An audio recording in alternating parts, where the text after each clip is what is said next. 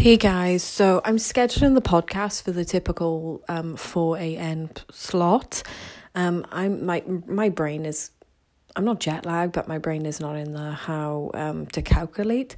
So I last checked um the podcast was scheduled for 12 hours ago. So I really hope I haven't missed a day. Um so I'm recording the podcast now and I'm just generally you know continuing the scheduling, so I shouldn't have missed a day, but I will generally check, and then if I have, I'll catch up. Um, so for me, it's so vital that I never miss a day or like break that momentum because I know, even though if like you know, not thousands of people show up every single day for me, it's the matter of fact that I know. So how I would, you know, correct this, even though obviously it's time zones difference and all this stuff, I would literally just produce two podcasts in, in a single day.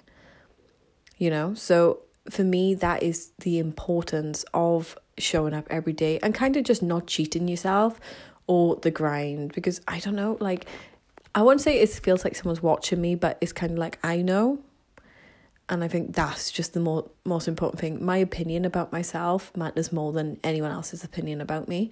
And so far, so good. So um yeah, sorry about this um one off the cuff um podcast, but I think it kind of like just gives you an insight into my brain and you know how um I view daily content. So for example, if I commit to a daily podcast, I fully commit to a daily podcast um, no matter what. Like, you know, I traveled nearly 24 hours yesterday, but if I've got to do a daily podcast, then I will. And I think this is the ma- this is the importance of well, um, as well as making sure you mass schedule all of your content beforehand.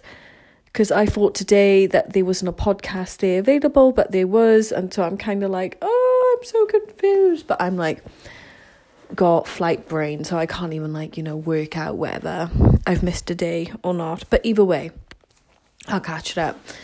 And, you know, none of you would judge me, but like I judge me and that's the most important thing ever. I know I know it sounds a bit silly, but once you because the thing is, right, once you like your brain knows when you, you know, you slack a little bit, and then before you know it, you know, this may happen again. Like, for example, you know, if you're really strict on like a meal plan and then all of a sudden you just have that one piece of chocolate, that one piece of chocolate eventually never turns into one piece and then you're out of control and then you fall off the wagon. So, I think that's the same aspect in every area of your life. So, never let yourself slip no matter the excuse. So, for example, this year I nearly failed, you know, SAS Who Dares Wins. Um, you know, but I still I still showed up to you guys and I never, you know, backed down.